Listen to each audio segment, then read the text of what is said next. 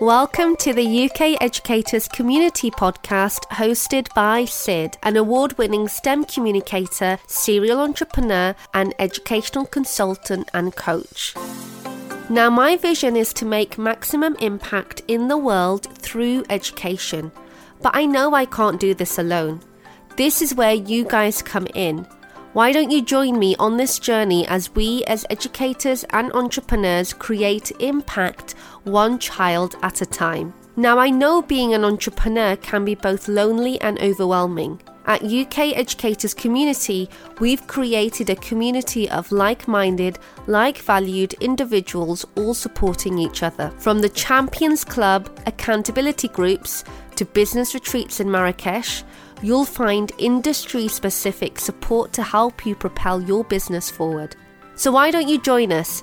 Join our Facebook group UK Educators or find some great resources on the website at ukeducators.com. We look forward to welcoming you to our community. We have got the amazing Charlotte Watson with us today, and she's going to be talking about her life as a tutor, but specifically an English group tutor. So, welcome, Charlotte. Hello, it's lovely to be here. Tell us a bit about you, Charlotte, because I think we haven't met face to face. And we've only just met on, on Zoom just today. So tell us a bit about you for people who might not know much about you. Uh, what do you do and what exactly do you tutor? So we know it's English. What kind of stuff do you do? I um, have been teaching for over 20 years in schools, a real range of schools from primary up to prep and the independent sector, mostly around London. My first school was in Brixton, but I've also ventured out to deepest, darkest Epsom and places like that. I've had a range of experiences. My degree was in English, but obviously, as a primary teacher, you teach everything. But obviously, my area of responsibility was for English most of the time and looking at English across the curriculum. Then I became very much involved in the independent sector for a while and became head of English and drama in various schools. And then about five years ago, I changed direction completely because I just wanted to teach English and I found that being in school, as I'm sure many teachers have said, Yeah. even if you don't have responsibility, and I did, you you end up doing millions of things that are nothing to do with teaching. And I found myself being taken away more and more from the thing I loved. So I went into tutoring and I started out with one to one pupils. But because of where I live, I live in Wallington, which is a hotly contested, um, fought over catchment areas with all the grammar schools that are in this area. It became apparent that more and more people wanted 11 plus tuition and also GCSE. And it became very apparent as well that I was teaching the same thing over and over again to the same kind of pupil. And I just realised that group tuition would be much more engaging, much more interesting, lively for the children, interesting for me, and I wouldn't have to be repeating myself over and over again. So it wasn't long before uh, near the end of 2017 that everything changed and I stopped just providing one to one tuition and became a group tuition provider. And I've kind of kept going ever since. I was originally face to face and I was doing 14 to 15 groups a week of different ages from year three to 11.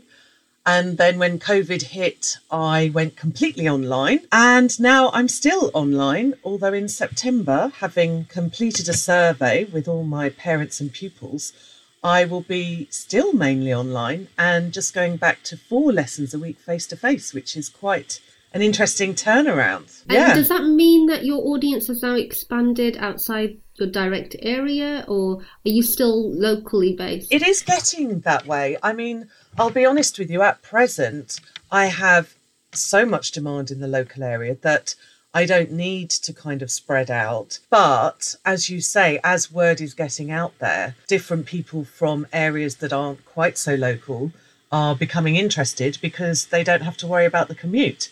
And one of my pupils at the moment, Well, in fact, two of them, a brother and a sister, are actually based in Saudi Arabia, but they join us every week for the lesson, along with all the other pupils from a fairly local radius. Are they planning to then kind of come to the UK and apply for that local school? Exam. They were local, so in fairness to them, my word didn't spread to Saudi Arabia. They were local to begin with, and they've moved out there. And I think the idea is they possibly will move back. But yeah, it's interesting. I've had pupils join me from North London, and I've got some pupils now from West London. I'm still for the year fours and fives in September. Half want to stay online, half want face to face again. So obviously, the year fours and fives, most of the face to face pupils will be local, but then I am running online groups for other pupils. So they could, in theory, come from anywhere if they are planning to do the 11 plus. I think that's really exciting because it opens up a, such a, a, big reach that you might not have been able to uh, do uh, before face to face. Absolutely. There were times when I'd have people interested. They might have heard about me on Facebook or somewhere else and then they say, Where are you? And I say, Wallington, Surrey. And they're like, Oh dear, I'm somewhere else, you know, North London or somewhere else in the country where they do the 11 plus and they realize they can't come to me. Whereas now I do, I feel really empowered that I can offer my services to anyone and everyone. How was that transition? Because you talked about you decided that you wanted to stop teaching in a school. Were you already tutoring during your teaching career as well, or did the tutoring happen straight after you'd left? On and off. I mean, you'd always get the one or two on the sideline saying, Oh, you know, would you consider extra work or would you consider tutoring my child? And there were times I thought I joined agencies as well, but it was very on and off. I dabbled in it, if you like. Occasionally, I would help out, say, a friend's child, like my husband's work colleague's child but I wouldn't say it was something I ever thought I would do full time. Although my husband did before me, I think he thought four years before I eventually left school that I would be perfect for this. And he even um, set up a domain name for me way before I even was in oh, the wow. right frame of mind. He'd already bought it. So I think he definitely had more faith in me than I did. So yeah, it was an interesting transition because going from just doing it here and there occasionally to actually making it something that was going to, if you like, define you and your career and your next step, I had to learn quickly. Definitely had to learn quickly. I'm just really curious about the transition. So, did you like go part time or did you just kind of go, I'm going to hand in my job and then I'm going to focus on this and figure out how to um, bridge that income gap? You're absolutely right. No, I, I did go part time. I left a school and joined another school, but I'll be completely honest with you, it became very apparent very early on that there was so much demand for tutoring. I couldn't keep up with it, but also trying to do a job part time never is part time. Yeah, yeah. So I ended up feeling like I had two full time jobs. I suppose it gave me the confidence to feel like I could start the tutoring up gradually. But the reality was there was so much need. I probably could have gone straight from full time teaching to full time tuition but I just didn't know the market was out there. I soon realized no, this is bigger than I thought it would be, and there's lots of potential. And I'll be honest with you self determination and being able to do your own thing, I, I really caught the bug for that. And I realized this was what I was missing from school. You know, at one point I was the deputy head, I've been head of, you know, subject. You don't have the self determination you do and I still ha- obviously I have constraints. You know, the constraints I have is I'm working towards the 11 plus, so obviously there are going to be certain things I need to do. I have obviously, if you like, the expectations of parents. I have standards that those children have to reach. Same with GCSE. I'm constrained, if you like, by the curriculum um, and what they need to know. But what I'm not constrained by is how I choose to deliver that and and what kind of teacher I choose to be. And I decided early on what kind of teacher, tutor I wanted to be and how I wanted to deliver my lessons and how I wanted to inspire my children. And I think that is what's made the big difference for me. And I always joke about this, you know, whether I'm in Clubhouse or whatever. I probably work harder now than I've ever done in my life. And I'm sure a teacher listening might think, no, how can that be true? You know, teaching is so hard. And it is, don't get me wrong. But I'm not trying to kind of say that working hard and not taking time out is good. definitely not. I'm not saying that at all. And we do need rest and we need time out.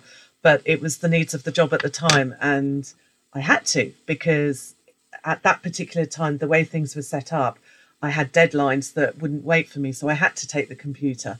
I mean, obviously, I set up my out of office email and left a message on my phone saying I will not get back to you till whenever. But because at the moment I'm still sole trader, I probably won't change that. Um, and I have a few people who are um, contractors for me doing bits and pieces, but mainly I have to do everything. So, you know, I'm in charge of making sure my parents get the right invoice. I'm in charge of looking at the Facebook content. I don't have a VA just yet. That might be something I look at. I do a lot of it myself. So obviously, that means I do have to spend a lot of time on it. But the difference is, although that's still taking me away from teaching, it's my baby, it's my creation. And I don't mind, therefore, working hard for what I believe in. It's when you're stuck in a situation where they're telling you to do things you just don't believe in or, or don't agree with, and yet you've got to kind of toe the party line and you think, I'm really not sure about this. And I know yeah. you're, you know, you talk about being a disruptor, you, you know, you're talking about doing things differently. So I'm sure you can relate to that. Yeah, definitely. And I think as a tutors, uh, we wear so many different hats and we have to. It's not that we have a choice. And I think, uh, especially when we're growing as well, and it gets to a point then where, like you're talking about now, you can get a VA in, and then they'll take some of that burden off. But then you're going to have to manage people. Yes, and then it's a different hat to wear. So it never ever kind of yeah. disappears. It's just it shifts. The responsibility shifts in different ways.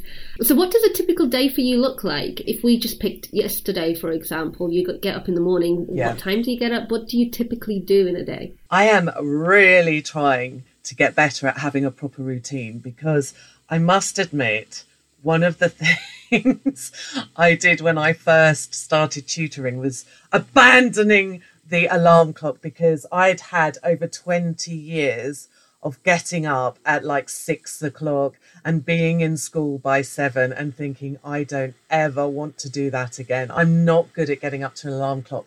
And unfortunately, though, I got into some bad ways, and you end up, if you're not careful, careful, kind of lying until nine o'clock and whatnot. I was saying this to someone else that I was interviewing. I was like, I lie. I used to lie into bed till eleven. Oh, good for you. you know what? Obviously, anyone can do what's right for them, and I don't blame you. But but I am felt... trying to change now. Yeah, I am. I'm also trying to change now. I'm like, let's see if I can do it a different way. and and you know what? I don't regret that because it was nice to do things differently, and it was. It was great. But now because I have a big kind of workload, you know, I work with about 140 children a week. Um, wow, that's a lot. it is. I have to manage that workload. So I try and get up by seven and I'm trying to get into somebody was talking about it on one of the Facebook groups. It's this thing called the miracle morning. I don't know whether you've heard of it. No, Have you heard of it? Oh, it's it's really good, I think. It it's about making sure that you start your morning in the right way with a bit of exercise, a bit of um, quiet time, some reflection, a bit of reading. So I'm trying to do that. Um, and that's the way I get my exercise in. Otherwise, I can just spend all day at a desk. So I try and do this routine um, that lasts about an hour and includes having coffee. Coffee is very important to me. Stroking the cats, looking at my bird feeder, doing lots of very gentle waking up task. It's funny, on holiday, when I went to Scotland recently, I was up at six, like, where should we go now? What should we do? Where, you know, when I'm on holiday and don't have to work, I'm up with the birds. You try and get me up on a, a school day, shall we call it? It's like, oh, do I really have to get up? It's because you're mentally exhausted, right? And part of waking up is that brain waking up from uh, from the sleep as well. And you don't have that. You don't have that pressure when you're away. No. So anyway, I'm trying to do this kind of routine to get myself a bit of discipline.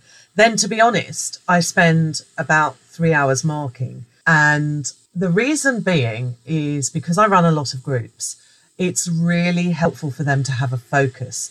And every week I collate a little booklet that every single year group has. And at the moment it's online, but when I was face to face, I would print it and hand it to them. And it provides a really good focus. And because my children, or my students rather, are all aiming for something that is the same goal, it's kind of easy to create a curriculum that then matches that to ensure you've got coverage. So by the time they get to the, the 11 plus, they've covered everything to do with grammar, punctuation, etc., etc. I always say to them, if any of this is something you know already, or it's something you think you're finding easy, I will always give you a challenge, or I will always give you something supplementary, or if they're saying it's something they haven't covered, I said, well, have a go and, you know, see how you get on. So, although it's not specifically differentiated, the kind of pupils and because of what they're aiming for, they're generally at a certain level anyway.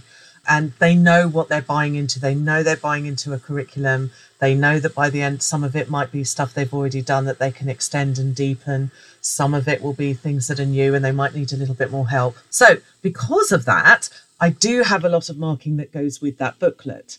At the moment, I do send out answers because we're online. So, parents who wish to and want instant feedback will, for instance, if we're doing a multiple choice task or something that's very easily a tick or a cross, they will do that with their child and get instant feedback and maybe go through any errors. Then, what they will do is actually scan me over the whole booklet or some will drop off the book to me. So I have this box system literally outside my porch where people drop off in one pile and then they get back things in another pile, that kind of thing.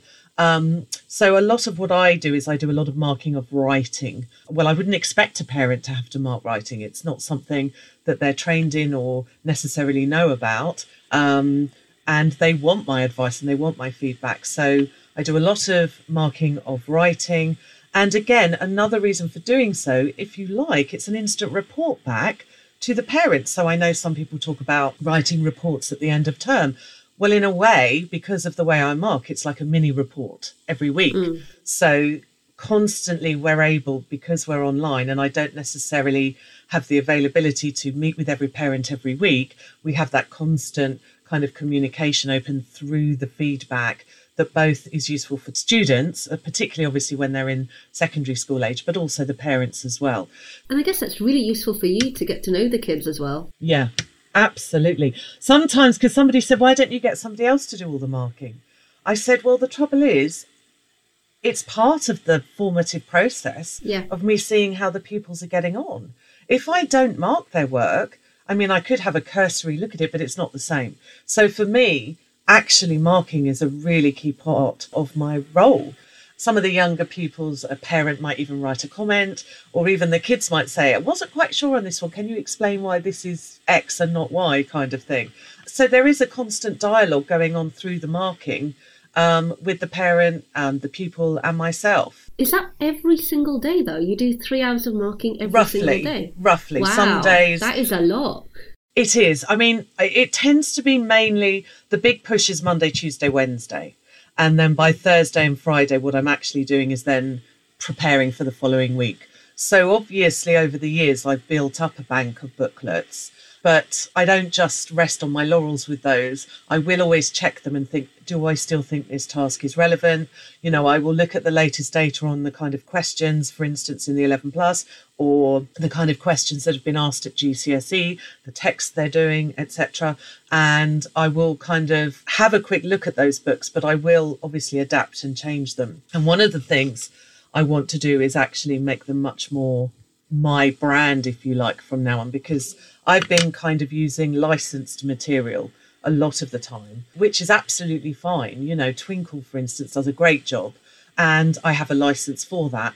But some of the time now, I realise I want to just add that little bit of the Wonderlearn way, shall we call it, which is the name of my company. And I'm realising I just want to tweak things and, and do things that I think is more directly needed by my pupils. And obviously, again, because my pupils change every year, I want to make sure that I am tweaking what I do, that in case there are some misconceptions which have been shown up in the marking, I want to address that. So Thursdays and Fridays tend to be the days where I switch from marking to then looking at the booklets for the following week.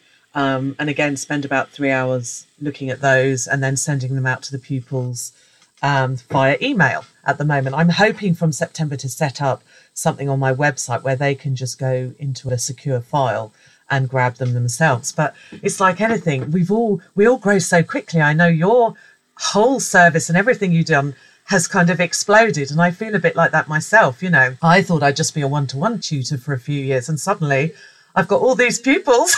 and, then, and then you realize like your systems and processes are not matching with No. the with the amount that you're Yeah. doing and to grow further you need to systemize some of the things Absolutely. and then the daunting task of trying to backtrack and trying to figure out what how to systemize whilst also running a business Absolutely. That's exactly the point we're at. So, you know, I'm doing all this marking and, and kind of current work, if you like.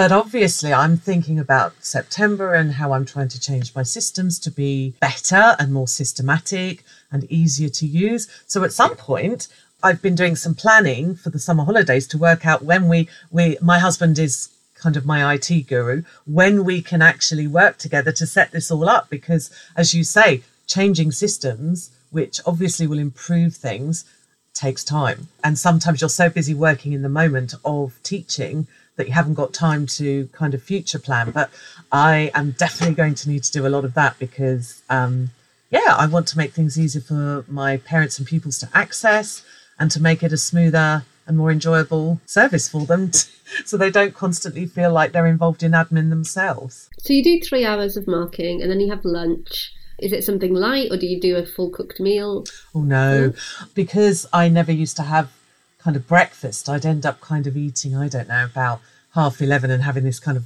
wacky brunch thing. So I'm trying to have a little breakfast in the morning. And then I just, no, I tend to try and just eat either a sandwich or some soup or salad.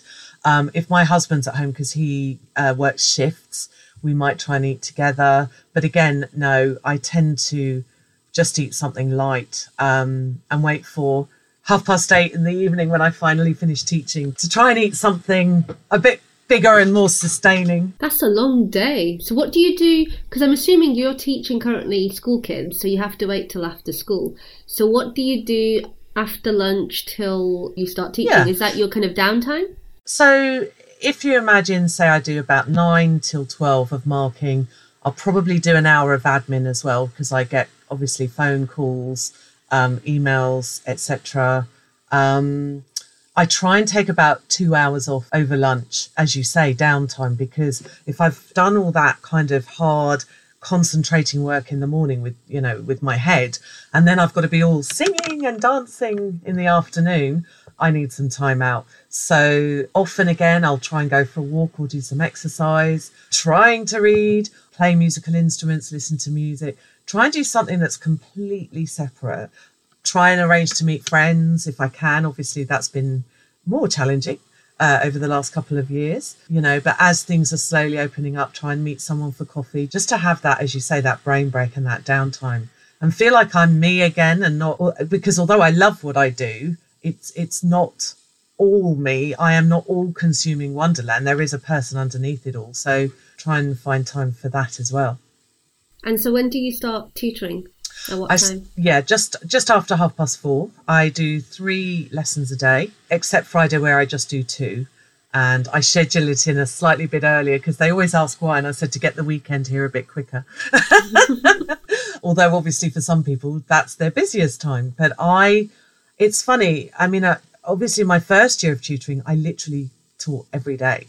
You know, I did Monday to Friday. I actually started at about three thirty, right through till about eight thirty and then Saturdays and Sundays were ridiculous, like nine till six. And even when I first started the group tuition, I was working Saturdays and even sometimes Sundays. And I just thought at one point, no, enough's enough. I have family commitments, although I don't have children. I I do have family, and I have a mother who needs attention. I just decided, although lessons are creeping back into the weekend a little bit for various reasons for short term, I decided no, I need time at the weekend to actually properly diffuse from teaching and decompress, if you like. That's why I joke about starting the weekend earlier. But yeah, I teach from 4.30 till 8.15, three lessons Monday to Thursday and then two on a Friday. Once a month, I do have a couple of lessons on a Saturday. I've now got to the point where I, I manage not to teach on a Sunday. It doesn't have to be a Sunday, it just happens that it is for me. But it's really important for me, even if I do end up doing work on a Sunday and admin, that I have that complete break from teaching and having to be on screen or having to be physically active to the point of, you know, fatigue and exhaustion. So yeah, it's not sustainable to do no. that in the long term. And I, I don't have a set routine as such, so I will have intense kind of couple of weeks, and then I'll be like, oh, I've, I've yeah. had enough for a few weeks. Yeah, yeah, yeah. Um, so I do it the other way, where I go really intense for a few weeks. Yeah. And it's interesting to hear how other people do it. And I'm trying to get better and trying to take the weekends off and kind of work only weekdays. And I managed it in January and February, I think, and maybe up till March, and then it kind of changed again. Um, it's, it's seasonal, isn't it? Sometimes you're really yeah. busy with stuff and then you yeah. just have to get things done. You've talked about like your marking and a bit of admin. What about working on your business? Because you've done a few courses and you've done a few yeah. things. Where do you kind of fit that time in, like learning how to do marketing, learning how to do all of this kind of stuff? And where do you, when do you do your marketing? I'll be honest with you, that is something that needs a lot of attention from me. It's a little bit haphazard at the moment.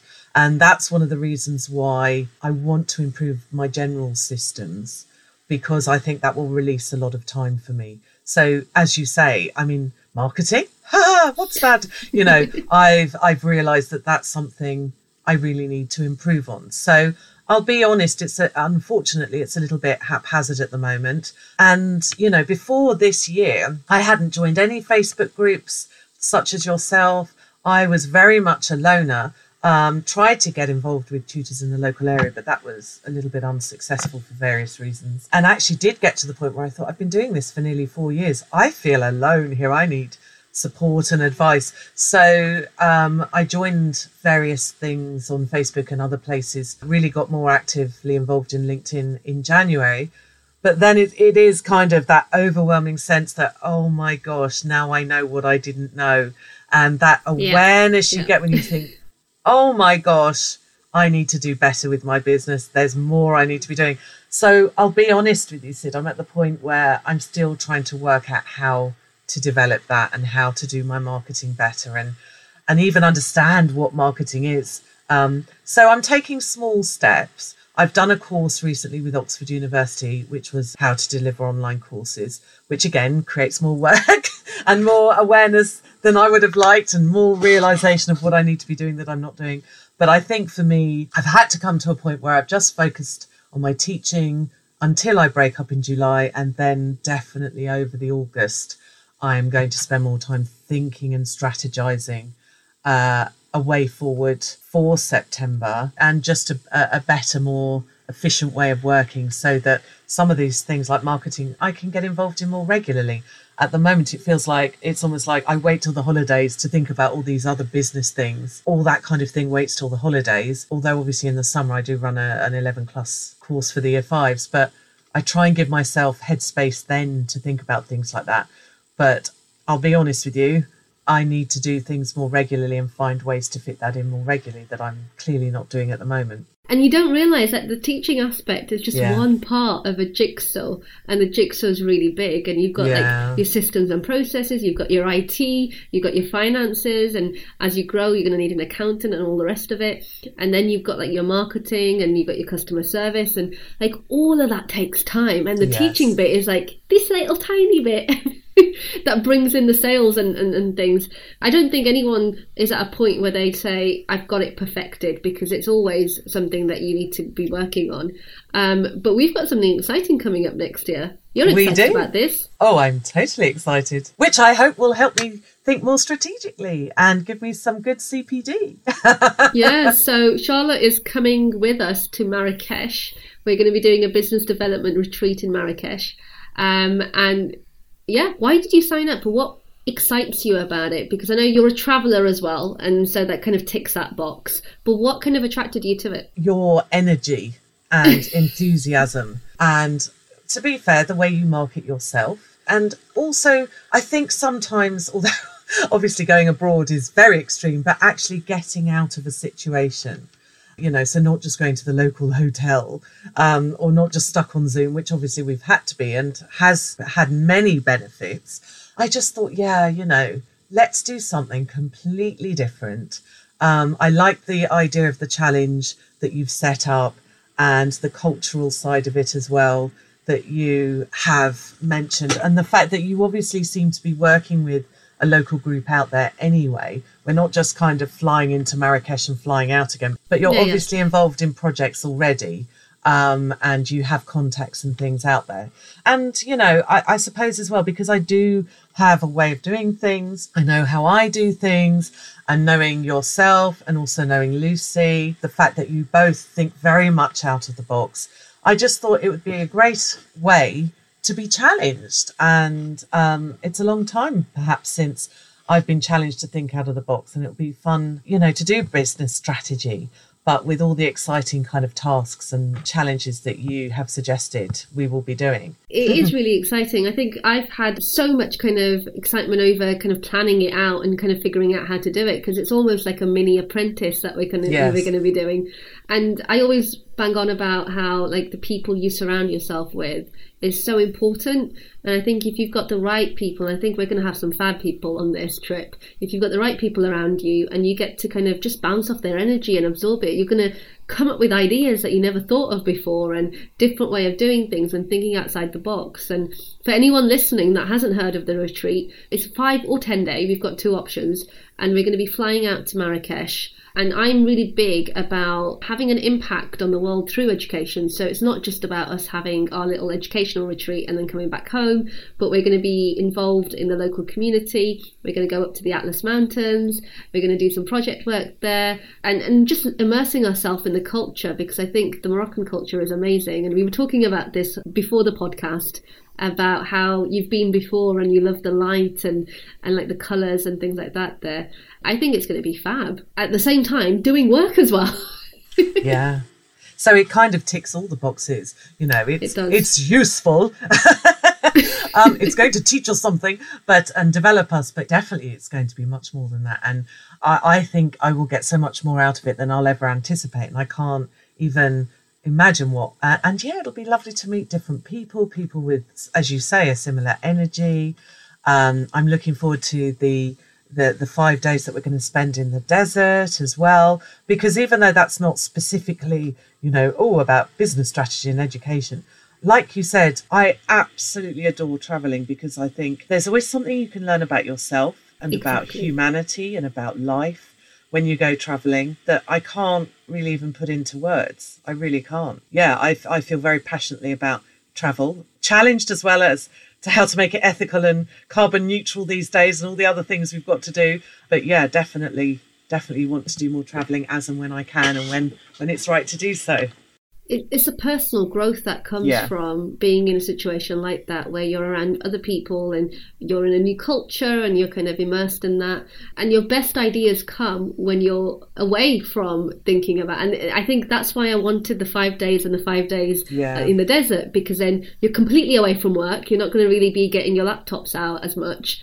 we might do it occasionally, but not as much. And then when you're away from that, that's when your brain starts thinking and coming up with the ideas and everything that you've learned starts to get embedded in, in your kind of mind. So that's where I think the best ideas are going to be coming when you're out in the open, when it, there's no noise and you can just think. So I'm really excited. Like I don't know, there's a famous entrepreneur. I, I don't know who it was now. Someone mentioned this to me that he will take essentially a reading week. And I mentioned this idea, just taking a, a two weeks out of their kind of daily kind of day to day things. I think he does it every six months or so. And he just immerses himself in Yes. just reading, just reading. And I'd love to do that. I'd love Yeah. to like take a, a group of us just to hold each other accountable and we could do stuff in the evening, but during the day, just to sit and read and just be Oh, away from business and life. Yeah, it would be. Because you learn so much from other people's experiences, I think, as well. So I was reading this book about the miracle morning as well, and you know, famous people who take time out.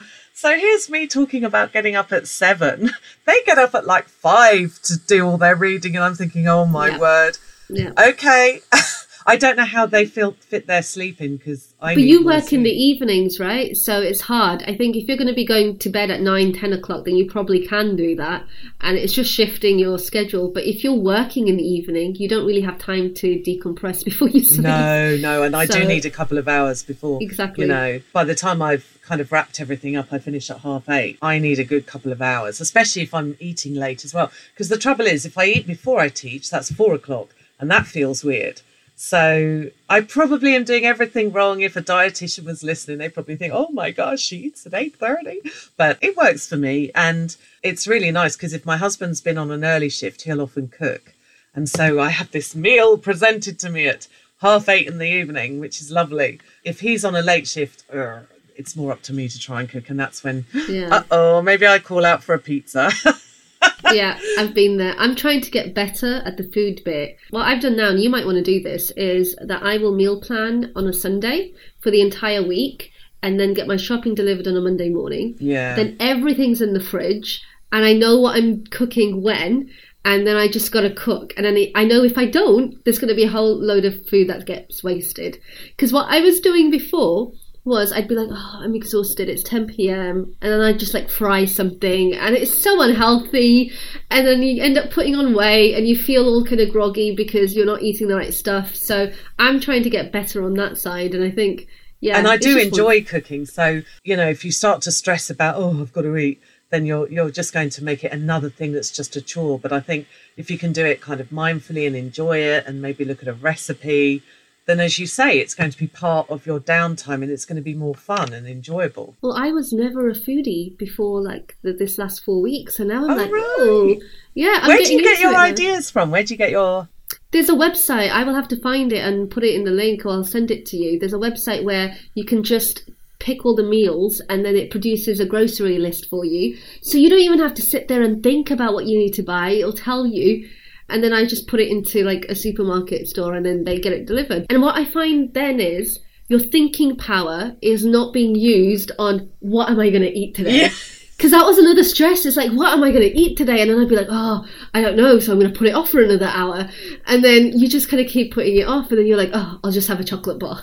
And like now, I've not really eaten chocolate or crisps or anything like that oh. because I'm oh. actually eating meals and then I'm full. You're and eating I don't feel properly like, and healthily. Exactly. Five so a day. it's made a huge difference. And then it's made me realise this is why we have systems in business. So we don't have to think and we can focus on the areas that we do need to be thinking on. And I think if I can get my business to, to that point where I'm not having to think about little things like that because they're automated or there's systems in place, it frees up your mind to then be able to think outside the box. Yes. And yeah, that's the struggle of weighing things up and trying yeah. to get them in place. So I think definitely for me that's going to be the priority for the next year is is to be more efficient with my systems so that I don't mind the marking so much because for me that is part of the teaching process. I don't see marking as like something I would want to get rid of, but there's other things definitely that could be better um, systemized, if you like to then allow me to have that free thinking time and maybe do more with the business. Yay! Because I would like to do more. I'd love to write more. I'd love to produce more resources that are available to anybody, like more exam papers that maybe are a bit more relevant, a bit more up to date, maybe a bit more culturally aware. Although obviously with all of that comes copyright issues, but I want to look into that, you know, and, and do more creative things. Always got to support my current pupils but then are available to anyone. Because you're doing English, you could do something Moroccan inspired. Like, like you might get ideas. You could take photos of stuff that you've yeah. seen and get the kids to write about what they feel when they look at a photo. Like you could do all sorts, and I think cultural experiences are so important because they they educate you as an educator, and then you go and share it with your students and and people that you've kind of well it's quite interesting because i've noticed that a few times. When i've been on holiday or traveling i've been able to draw upon it with my with my students. I mean i love younger pupils because they just get amazed by everything. I remember when i showed them this rock has come from a volcano you know and they're like ah! And yeah. it happened to be vesuvius which is quite easy to climb but you know I, I kind of embellished it and we added to it and they were all so excited by it and they looked at the rock etc etc the most wonderful things i've done in terms of traveling was i have quite a majority of sri lankan pupils and i decided with my husband that one year a couple of years ago that would be our summer holiday. Of course it was somewhere i'd be interested in going anyway but it really helped me to connect with my pupils going to the place where they're from that they travel back to. I mean, obviously, for some of them, I didn't necessarily go to their specific region, but it was still a starting point. And, and I know just because I've been once doesn't mean I know everything about Sri Lanka, but but it really gave me a connection with them. And a huge part of it was obviously I went to an area where the tsunami hit in 2004, I think it was, and went to the Tsunami Museum there, but then spoke to various locals who we got to know about how it affected them specifically. And the same thing happened in Croatia last year when I got to know lots of locals and we were talking about obviously the Balkan War and, you know, things that happened to them at that time and just finding out local people's experiences and, and, and things and not just going as a tourist and, and experiencing touristy things, but really understanding a little bit more about what's going on in their life. And it was really sad actually because when we came back from Sri Lanka and obviously lots of my students really wanted to see all my pictures and wanted to see where I'd been and what I'd done. But those but, small things make a huge difference. Like before, you didn't have that connection, and now you only had that pupil as a connection, or that family, and now you're building another bridge, and then you like you'll learn something else, or you'll read a book, and you'll be like, oh, this is another part of the puzzle. Like there's so much out there to learn, and I don't think we're in our lifetime we're going to get anywhere near covering 19, like even one percent of what's out there. But all of these little things where we go out of our way to kind of seek a story or to find out someone's history, it helps us connect with communities. And I think there's so much about dividing people and like countries and borderlines and all of these things that I think sometimes it's nice to actually find a connection point with people. Even if it is, I went to holiday and I experienced a bit of the culture, I think it's nice. I think it helps people to give them a talking point as well. They're like, oh, you've been to Sri Lanka, where did you go? And like there's that connection and that talking point. So I, I hear you, I hear what you're trying to say, and I find that's really important. And for me, I think part of Marrakesh is to kind of share the stories of that region, to share the struggle of the Amazigh people, because they're the natives of North Africa, yet they're not heard of, and lots of people don't know about them. And if we, as educators, can then be aware of that, we might tell these stories to our students, and they might come up in conversations, or you might have a, a student that's from that region, and you'll be able to connect with them a little bit more, and you might actually want to explore the history yourself more deeper. So I think all of these things open up our horizons to what's out there in the world. And I don't think that's ever a bad thing. Yeah. And as I say, hearing some of the personal stories of people involved in the tsunami as well and what happened, it's difficult because, you know, what can I do? Well, there's lots we can do, but you know what I mean? I don't want to go in and go, I can do this and I can help. It's much more complicated than that. But just hearing them, I think, is a starting point.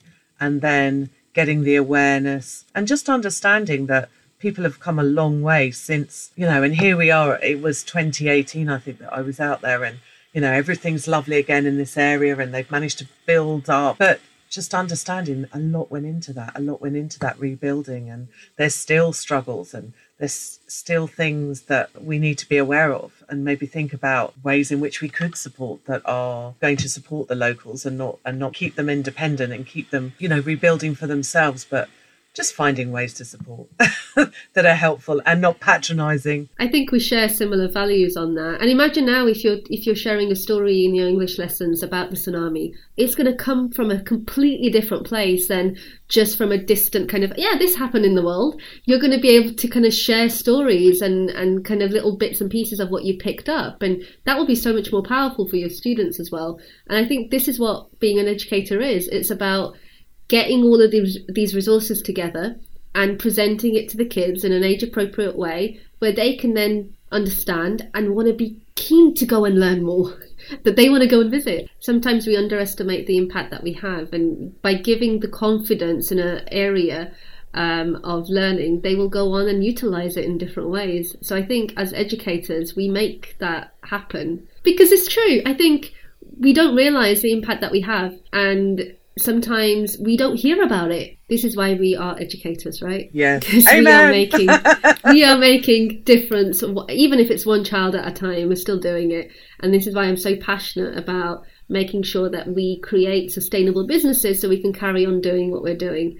It's been amazing interviewing you, Charlotte. I know this was only meant to be half an hour and we've gone over, but it is amazing. And I think it's been fascinating hearing kind of your journey and where you're at and what your visions are and how much we, as two completely different subjects, and but we align on so many levels. And I think you also have this passion to kind of immerse yourself in the world and, and learn everything and kind of connect the dots. And I, I've got a similar sort of passion.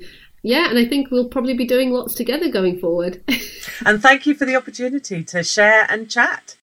You're welcome. You're welcome. If people want to reach out to you, how do they do that? My website, wonderlearn.co.uk, my Facebook page, which is Wonderlearn Tuition. I'm also on LinkedIn as Charlotte Watson. Uh, so hopefully that gives you various ways. Brilliant. Thank you so much. And thank, thank you. you so much for sharing your story.